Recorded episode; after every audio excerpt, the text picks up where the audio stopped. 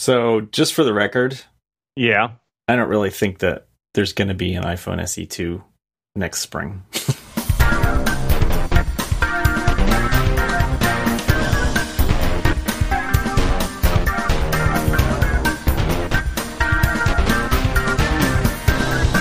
Well, I mean, certainly not the iPhone SE2 you want. Well, yeah. Well, no, but I don't think the other one either. Oh, really? Okay. It was widely reported. I don't know. It's got much more traction than a lot of previous rumors. We'll see. It's still Nikkei, and Nikkei's not exactly. Don't they run like a stock index? Yeah, but still, that doesn't absolve you. Yeah, but it gives you. I would assume it's a slightly more reputable publication than. I mean, is it DigiTimes or is it Bloomberg? Well, I mean, even like the Wall Street Journal has gotten a lot of things wrong. Oh, sure. Yeah, that's my point. But not, like, there's a percentage thing, right? Like, yeah, right. Yeah, I mean, I'm just saying, it's still a coin toss. Yeah, all right. I'll give you that. And even then, I think the reports are saying this is like an iPhone 8 size device, which is not something you want anyways. Not really, no. I mean, but I think at this point I might have to...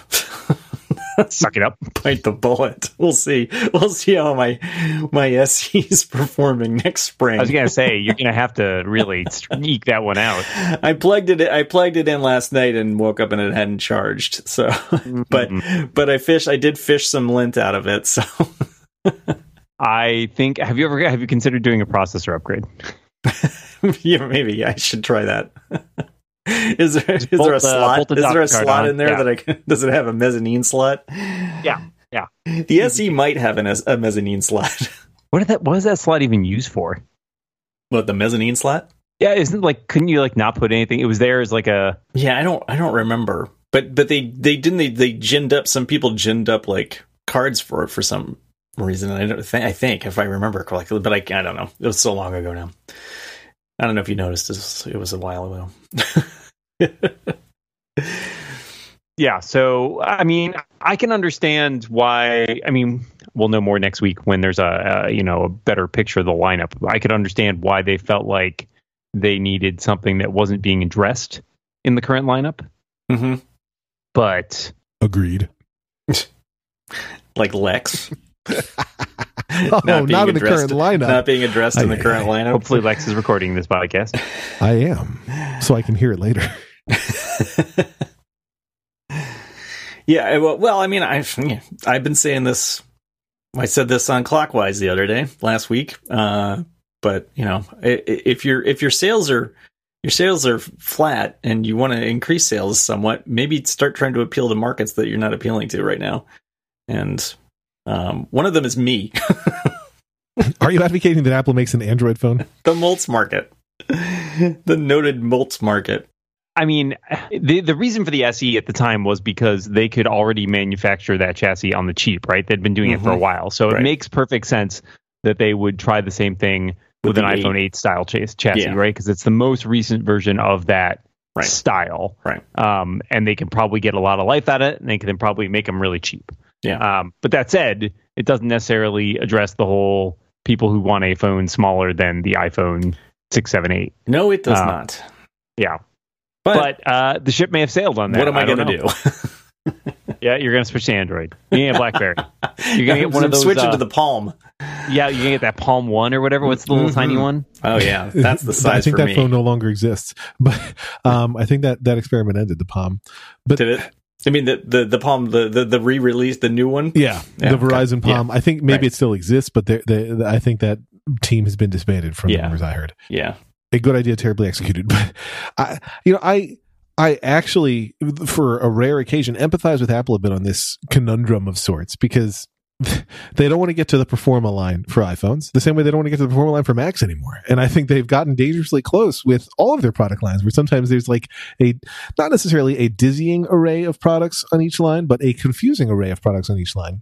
And I don't know, I consider the three of us experts in Apple hardware sometimes. I don't listen to the show regularly. At least two of us, and I'm not saying which two. I consider us alleged experts. It's different ones at every given moment. 2 out of 3. Yeah. But I would say it's confusing to know what the hell you should tell anybody to buy. Like, seriously, right now, if somebody comes to you and says, should I buy the XS or the XR? Which do you tell them to get? First I say 10S and 10R. Yes, exactly. Yeah. I slap them across the face. I'm leaving the show. Yeah, I don't know. I mean, I think... Well, hang on. Hold the telly. I was quoting the other person, and that's what they would say. Yeah, I know. That's fair. Okay. I'll retract John's slaps for you. Thank you. We actually... I think we discussed this. I don't remember if that's the show of Clockwise that you were on, John, or not. But, like... it is an interesting question, and I think that there's a question of, like, what are you most concerned about, right? Like, oh, I want the best phone possible. Well, you know, get the 10S. I want the cheapest phone that's still good. Like, I would get the 8, frankly. Right. So, I mean, but I guess my only point is, you know, every time Apple introduces a product, it's also like an additional product line. It's introducing complexity. And so I get their hesitation to keep so many different forms because it's also annoying for the developers, but screw them. They got to deal with it. Yeah, exactly. You know, there's no reason you couldn't make a smaller phone with a screen that's more like the iPhone 10 style, right? Because they make different size laptops. They make different size iPads. You know, there's no reason that you couldn't differentiate based on screen size. God, just make the SE again. Well, they're just not going to do that. Just put a faster processor in the same form. I love this form factor. I would like to play this tape back to like you from like 5 years ago when we started this podcast and just be like, yeah, what have I become? I'm just saying it's like the people who are just like put a faster processor in the old G5 tower. Like, I know. But that guy. But we're saying, but at the same time, you're saying that they only want to use. I mean, if they're the other thing is it's not about price for me, really. It's the size. I don't really care about the price as much as I care about the size of the thing. I mean, ideally, it wouldn't be $999 for a much smaller phone, but still, if it was $700, I'd still buy it. Right. I guess my point is, if you're going to make, you know, the 10S and the 10S Max or whatever, then why not have a 10S Mini that is, you know, a smaller size, but in the same style? Because they should call it the ping pong. All right. It's the 10S Mini. But you know, hey, you're leaving the way I see it. I feel like you might be leaving money on the table, but then again, maybe you're just counting on shoveling everybody into one of the more expensive devices. So who knows? Yeah. Well, I'm glad we solved that. Or just caused more problems, as is our want. Do you think that how are we doing predictions for what the new iPhones are going to have that they're going to announce next week or whenever that is? Would you like to go first? Well, do you think they're going to switch to more phones with USB? Do you think you're going to have phones switch to USB-C ports? That's my first question. I do not either. Next question. An iPad Pro thing only. I think that is not... They're not ready to change the iPhone yet. Do you think the cameras in the new iPhones will be superior to the cameras in previous iPhones? No, I think they'll be worse. You ran out of hard questions there pretty quick, huh? So I guess one of the things floating out there is this VR thing, right? That the camera will have some sort of VR capability. VR capability or AR? Well, AR, yeah, whatever. Yeah. You know, what's the rumor about? 240, 241. Or is your reality augmented, John? Answer the question. Tell me more about this rumor because I haven't seen this particular rumor. I think I thought the rumor was that it would be able to take. Never mind. No, that's not how this works. I'm going to have to look it up. Please hold. Good. This is gold. This is exactly what we want. While John's looking at this, I was going to say that I was curious if any of you had experimented with his newer camera app, NeuralCam. Have you seen this thing? I mentioned it last week, I believe. On this very show? On this very show. I haven't had a commute in a day or two, so I'll hear it tomorrow. And I have not used it. I'm not even sure if it works on my phone, but I have not used it. It might not. I did. Yeah, so I've played with it a little bit. Not that I take so many low light photos, but it's just cool to have another option when you are in a darker place, and it's actually extremely impressive. Yeah, so that's what I've heard. And I'm wondering if that's the kind of thing that'll be built into the new camera, because I feel like that's the one place where your Google Pixel having friends brag about their camera. When I see shot with Pixel tagged photos on Instagram, I think, those are also good. Not like, wow, I'm so jealous of that camera, but like, it seems like it's another great camera, and I imagine that where Apple will want to compete now is low light. So that's my prediction. Yeah, I think we did spend some time talking about that just because Google like got to roll out the Pixel like a month after the iPhones last year. So this is Apple's chance to respond and respond. They kind of need to. I predict again that Google will release a new Pixel with new features, maybe a month or two after the iPhone announcement. Solid bet. Yep. John, has your research concluded on this AR thing, or had you given up on this already? Okay. I'm still looking into it. Alrighty. I'll get back to you. Dan, next week. Do you have other predictions surrounding the new iPhone hardware? I predict that it will have a faster processor. Yeah. But apparently not that much faster, because they supposedly some benchmarks leaked and they were faster, but not like super faster, but it was just processor. Somehow it was benchmarks the processor and not the graphics, which I think maybe had something to do with Geekbench needing to be updated or something like that. So it wasn't like completely amazing right off the bat. I mean, these things, it's always hard to know exactly how reflective that is, because it seems clear to me that Apple doesn't optimize its processor or performance for benchmarks. Yeah. So the kind of stuff that it can do aren't necessarily well reflected by that.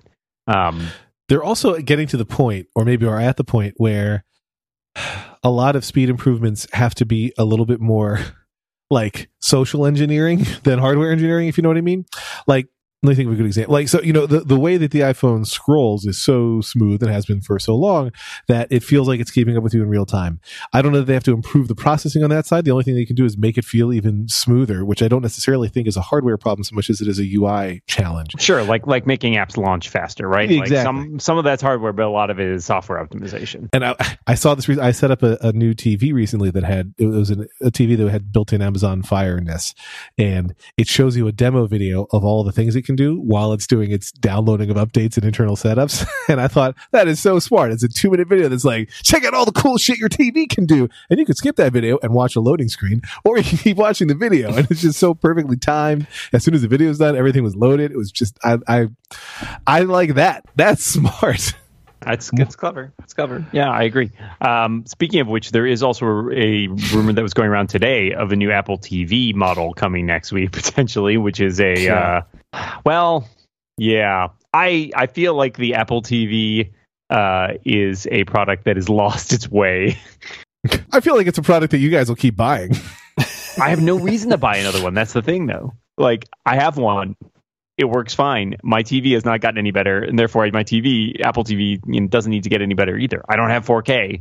Yeah. I don't have a great sound system. The only thing that will make me get another one right now is if Arcade requires it, because I might be interested in trying Arcade on the TV. Yeah, but I guess, but I'll just play it on my iPad. I feel like I'll be less concerned. Yeah, I don't think I would not run out and get one. I imagine if there are Apple TV announcements that some of them would include more depth on TV partners, TV manufacturer partners, because really the Apple TV should be virtual the same way that Roku and Fire Stick and Fire TV and all those things. And it is. I mean, yes. They announced already that they're doing a TV app. So yeah, and I think either that or I put an outside chance on the whole, like, we've made a TV dongle, like the Fire Stick. I think we'd know about it by now, honestly, just given the leaks, but it's not out of the question. Yeah. You know what is out of the question, Dan? For me, at least. I think you'll tell me. Buying an off-the-rack suit? Gross. How about a suit that's made to measure the exact contours of my own body? Listen, I'm not asking our listeners to think about the contours of my body much, but when it comes to my suits, yes! Think about these contours. I earned these contours over the past near 40 years. Everyone knows the difference between a custom-made suit and an off-the-rack suit is like night and day, or like a night phone and a day phone. Indochino makes getting a personalized suit exciting and easy. Two of my favorite things. Here's how it works. You or your favorite gentleman visits one of Indochino's 40 showrooms across North America. There, a stylist will take your measurements and help you pick out your fabrics and styles, or... if you don't want to leave the house, don't. Take your measurements at home and shop online at Indochino.com, and a professionally tailored suit will be mailed to you in a couple of weeks. I've done this. I wore an Indochino suit to Dan Morin's wedding. Did anybody else on the line wear an Indochino suit to Dan Morin's wedding? I'm so glad you asked. It was me. I confess. That's Dan Morin, by the way. And I will say, there was a constant cacophonous roar at the wedding of Dan Morin of people saying, wow, Dan, that is a great fitting suit, or you look fantastic in that suit. Was it made to measure, perchance? People wouldn't stop saying that. But this week, our listeners can get a custom suit, one where you design everything from lapel, lining, buttons, the inside and the outside fabrics, everything.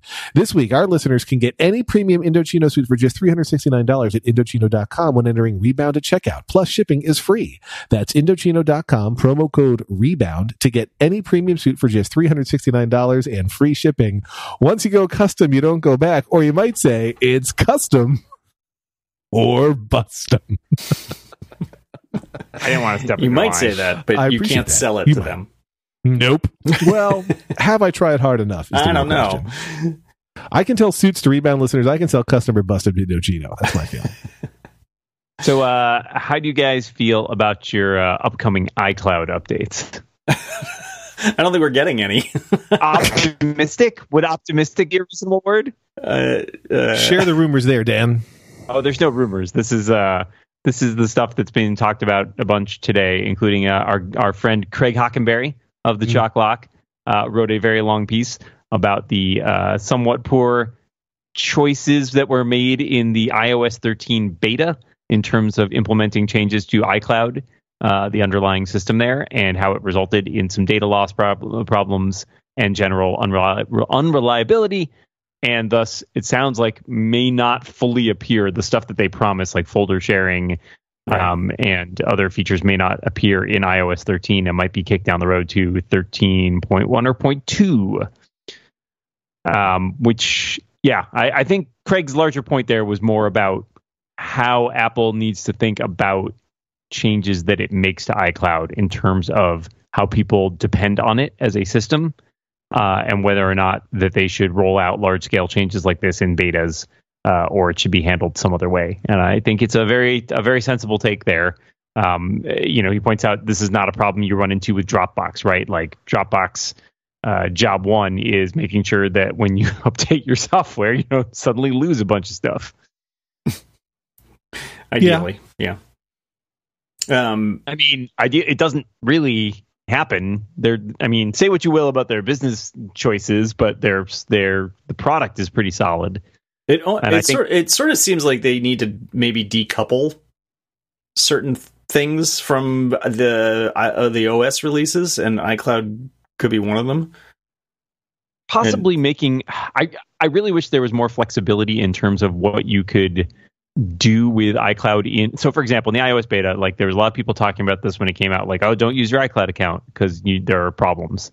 And you're like, well, all right, I'll install the beta and I won't log into iCloud. And the answer is no, you can't do that because then your phone is useless, right? Like it doesn't have any of your stuff on it. Yeah. So that seems silly. So it would be nicer if there were a way to sort of maybe, I don't know, like granularly give permissions. I mean, I guess you can turn things on and off, but like when you don't have a knowledge of what is exactly causing problems, it seems riskier. Or just the fact that you can only have one iCloud account, tied to a phone easily, right? Like in the same way that I get frustrated that you can only have one payment method attached to your iTunes account at any given time.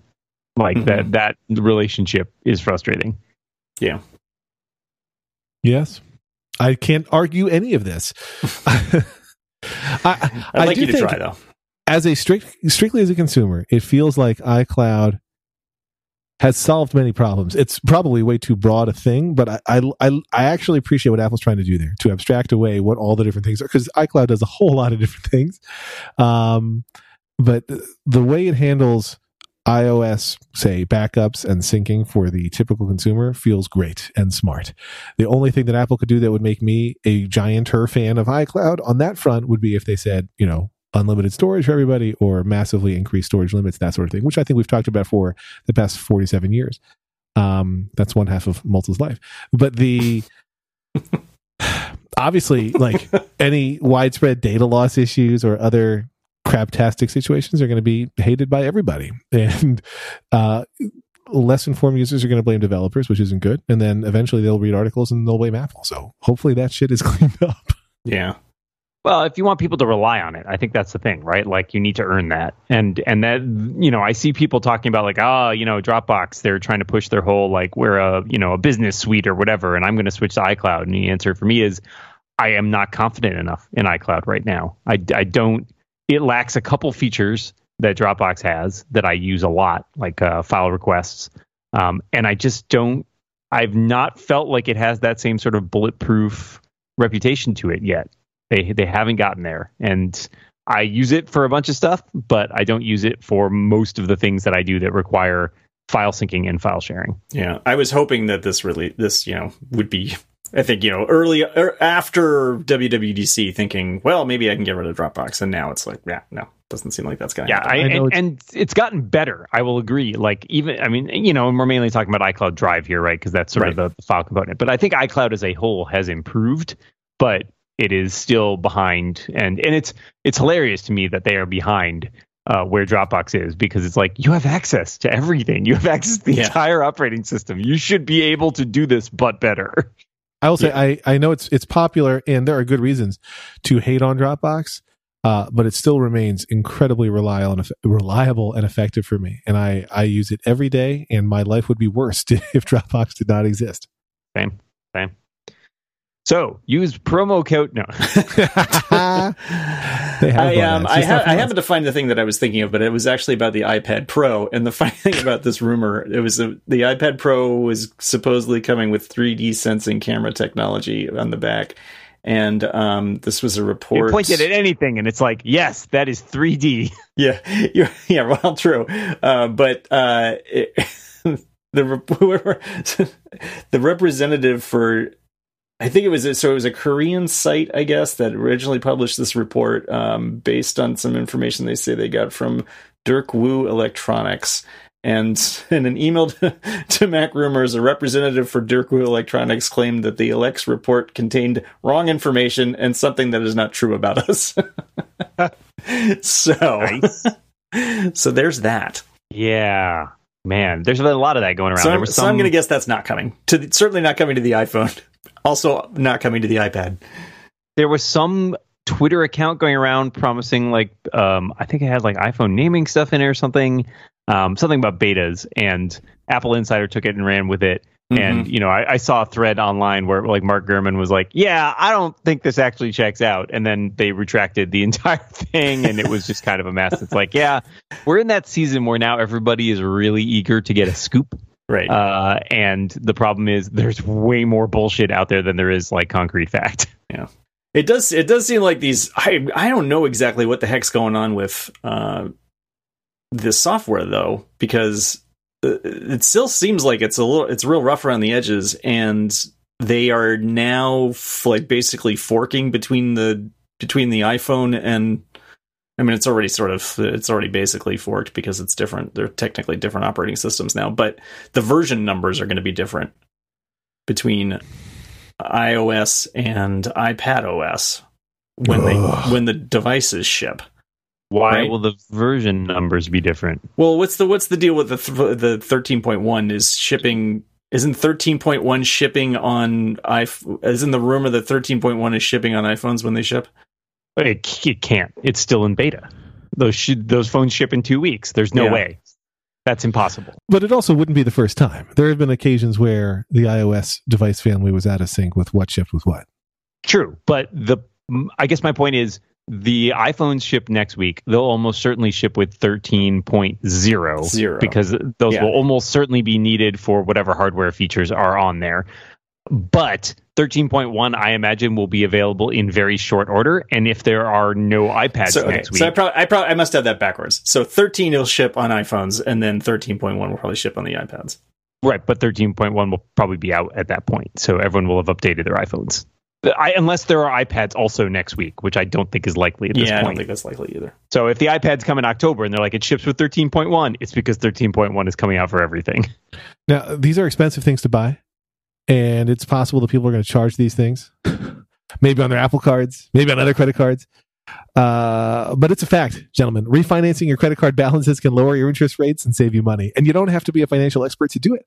Right now, you can get a credit card consolidation loan from my friends at Lightstream with a rate as low as 5.95% APR with AutoPay. That's way lower than the average credit card interest rate of over 19% APR. It means you could save thousands of dollars in interest. You can get a loan from anywhere between $5,000 and $100,000. And there are no fees. And this is a big deal, actually. There's no application fees, no origination fees, no transaction fees, no prepayment penalties. You can even get your money as soon as the day you apply. The online application is so easy, you could do it literally from the iPhone you're probably using to listen to this very podcast.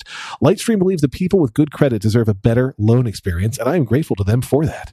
The only way to get this discount is to go to lightstream.com/rebound. Subject to credit approval, rate includes 0.5% auto pay discount.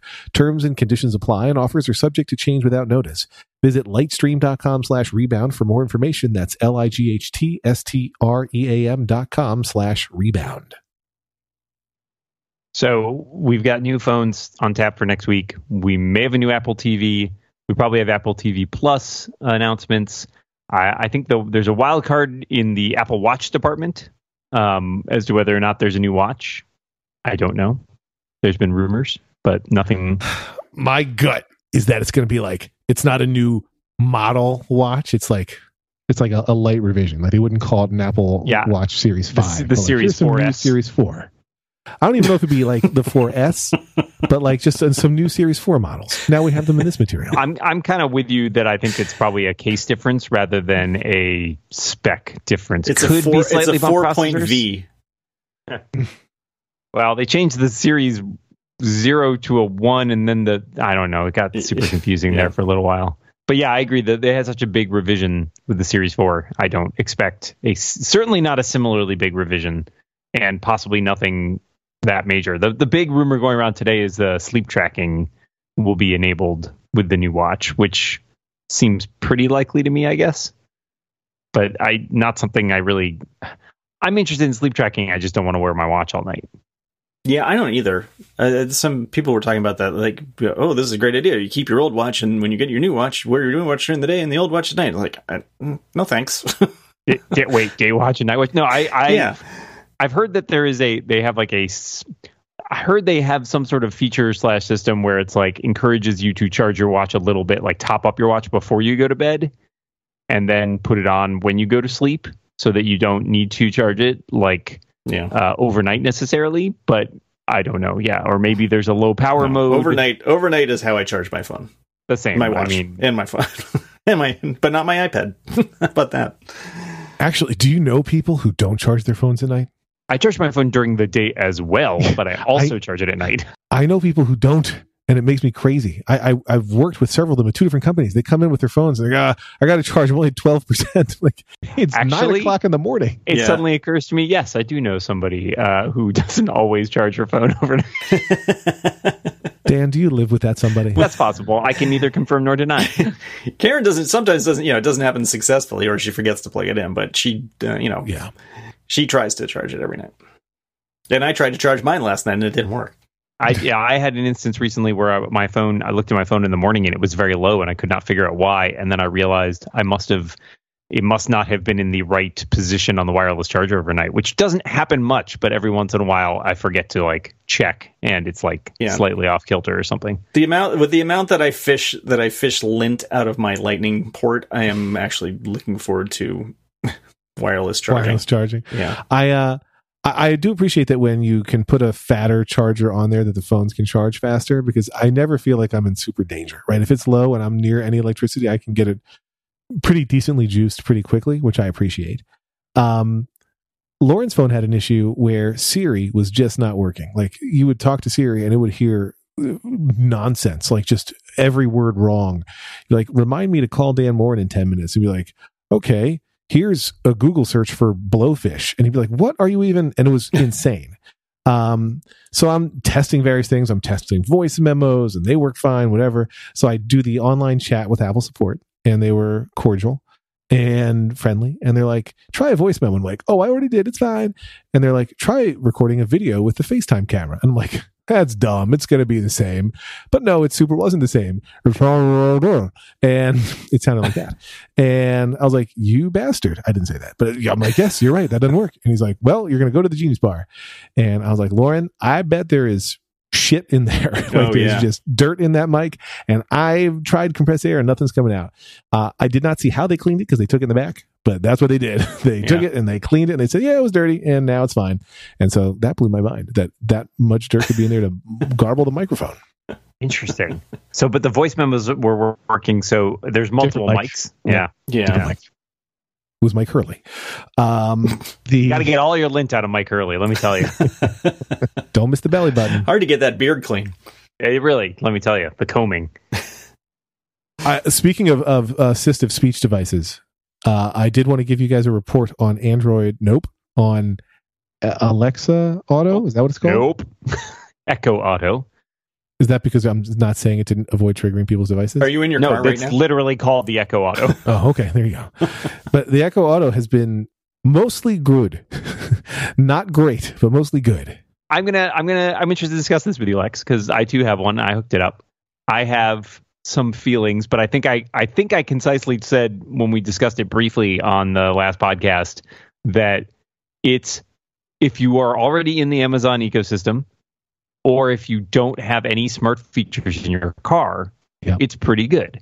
But if you have CarPlay, then it sucks. Yeah, if you have CarPlay, it seems like it would make no sense.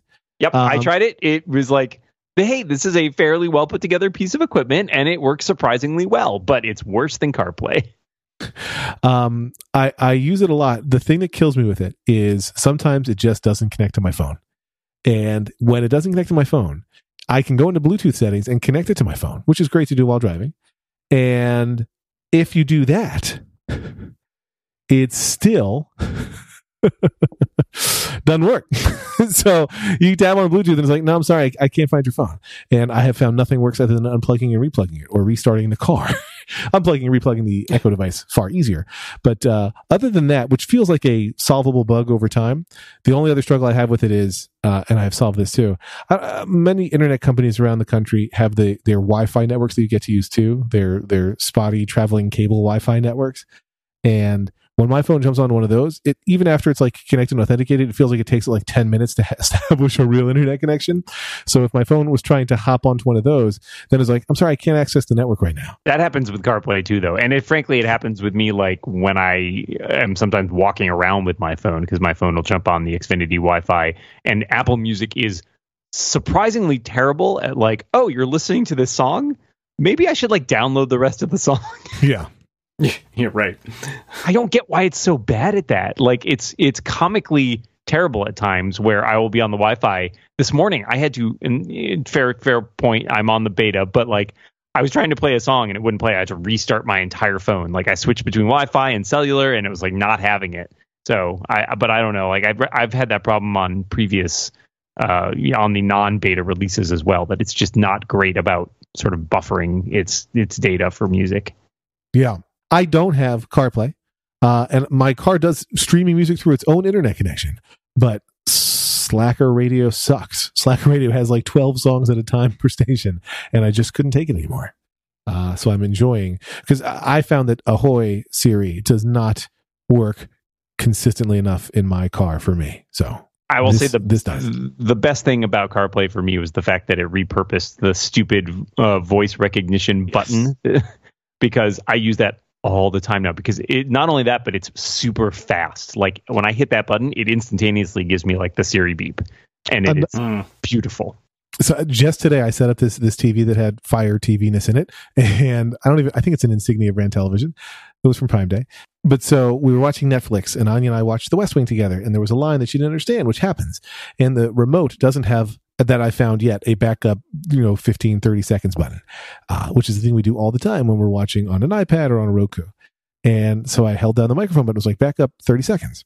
And it says, Netflix doesn't support Alexa instructions. And then backed up 30 seconds. Every other time I've said it, it just did it. But I'm like, what the? And I can't get it out of my head. It had a recorded message. Netflix doesn't support it. And then it does. And it only said it the one time. So I'm not going to stop thinking about that for like a month. Netflix, it does. Anyway, it was That's why I always, whenever I'm watching a YouTube video and I click the little button and it goes, you know, to make it full screen, and it's, there's always a little message that says full screen not supported for this video or something like that. Like, I'm literally watching it in full screen. I mean, maybe it has something to do with the resolution, but like, I just hit the button and it did exactly what I wanted it to do. Suck it.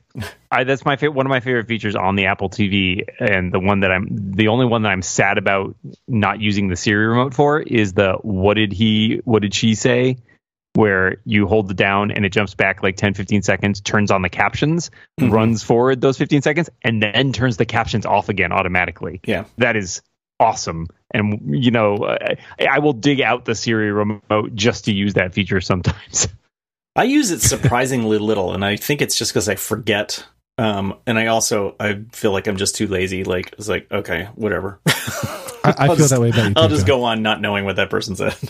Especially when we were doing all our Arrow recaps, I would do that all the time because I'd be like, this is important. We were doing a show about this. Actually, well, I mostly watch that on the iPad. So, do you guys does Netflix turn captions on by default for you when you watch things? No. On every new device I set up, captions are on, and I don't know why. We have it because Hank likes having the captions on. We have everything turned on for captions by default. It does sync. It does sync it between devices, though. I've noticed this because I will go to the gym and I'll watch something on Netflix while I'm on one of the machines, and I'll turn the captions on just because my headphones aren't as good. And I'll come home and resume it, and it will have captions on there. Yeah. Interesting. Mark, that makes sense, I guess. Yeah. I went to Netflix's website, so of course it started making noise right away. So apologies for that. Is one of your children turning it on? No, I mean I do turn it on sometimes, but I was just surprised that on a brand new TV it was on out of the box. But if Dan could very well be right, it seems like it could be syncing because I very well be right. That's what they say about me. You can't customize the some apps, including iOS, in certain apps, lets you customize the look of closed captions, but Netflix captions on certain devices, including my TiVo and this new TV, are like a giant white font that just takes up way too much space, and I hate that. So I would leave it on more of the time if it was like a little bit more traditional, but it too often looks like a dumb thing. So that's my objection. Yeah, captions are one of those things that is, it's getting better, I think, with a lot of the streaming services because they realize they need to implement it. But there are weird gaps where it's left up to either the TV maker or the network sometimes if you're looking at like actual live TV. And there are some bizarre handlings in there. Right. Okay, so I'm blowing my own mind right now. If you go to Netflix... First of all, don't do that on the podcast. If you go to Netflix on the web... and you click around in settings, there is a subtitle appearance setting where you can choose the font, the text size, a background, whether or not there should be a drop shadow. You can do that. I'm going to blow your mind further. You can do that on iOS.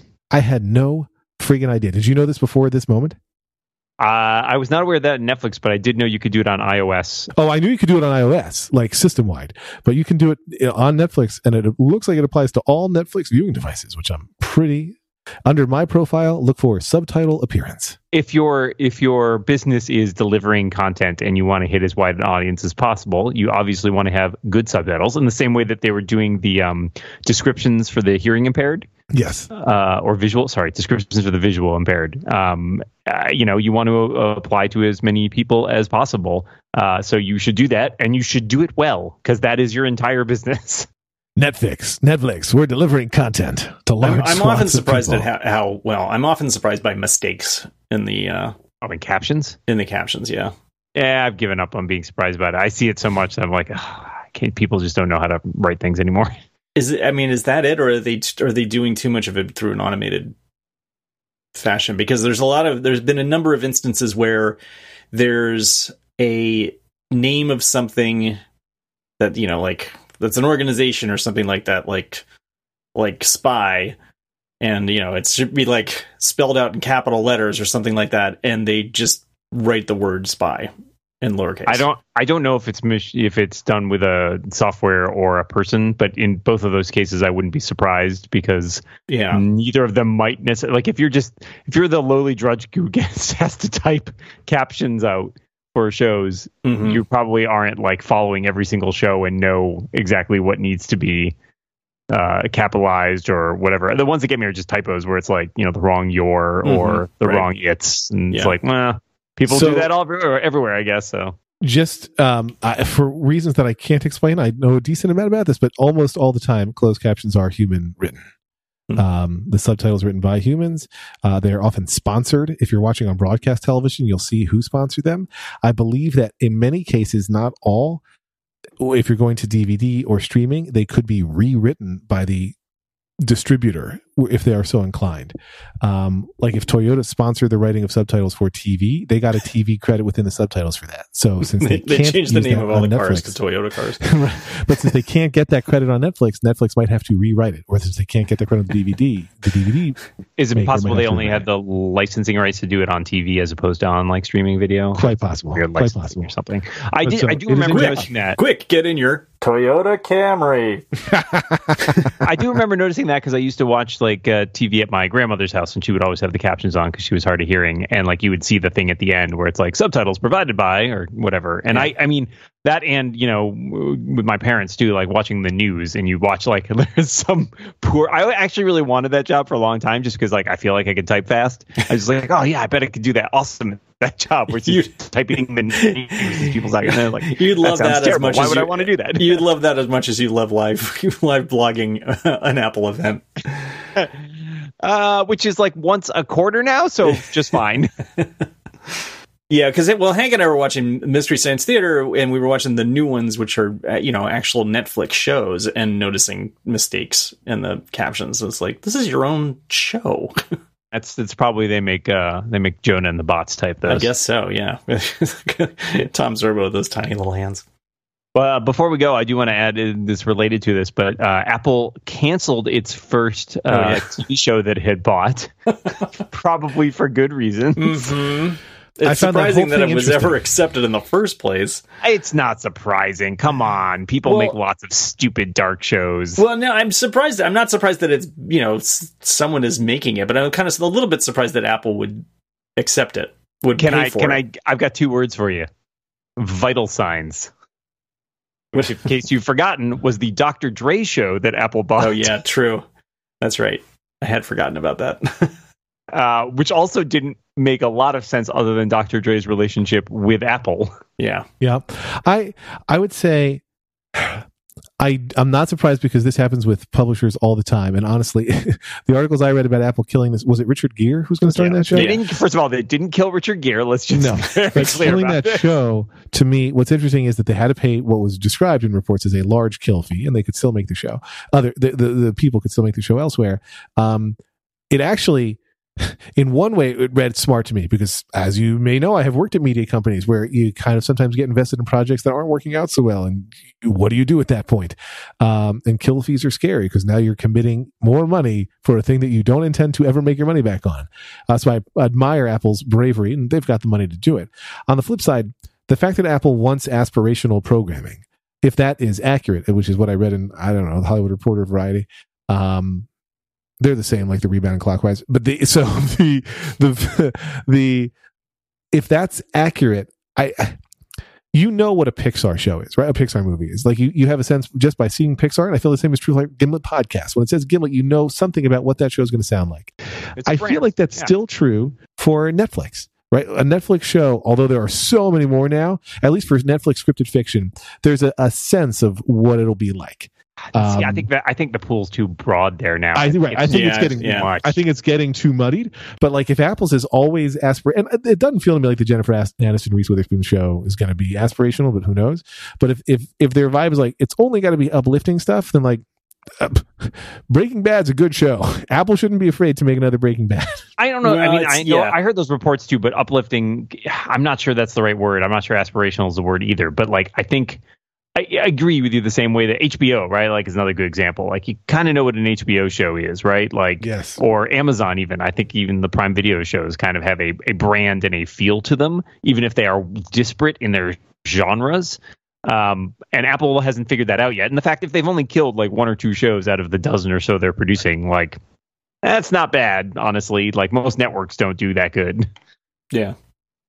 All true. But it's, you know, I think there's a vast difference between like saying we're only going to produce aspirational shows and then deciding, no, actually, we're just going to kill this show about these two guys who are targeting and murdering millennials because they're cranky about a woman who died. Yeah, I mean, I don't know. The first of all, always hard to tell what a show would actually be like from the log line. So I think there's probably, you know, it might be as bad as it sounds, but it also might be more nuanced than it sounds. I don't know. You wouldn't know. That's why they're making a whole show, not writing a paragraph about it. Yeah. I just think it's a bad time to be making a show where people go on shooting sprees. It's certainly not good. I agree with you on that. I think that's probably there's an element of reading the room on that one. Right. Unlike what we do on this podcast. We do not read the room. In fact, could you guys give me the room? You got it, Dan.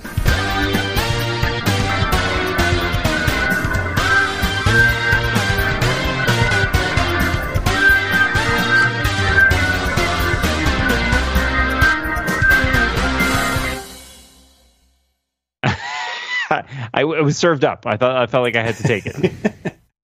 Wrong show, but you got it. I know, but I was looking at the clock. I was watching the clock, as this show does.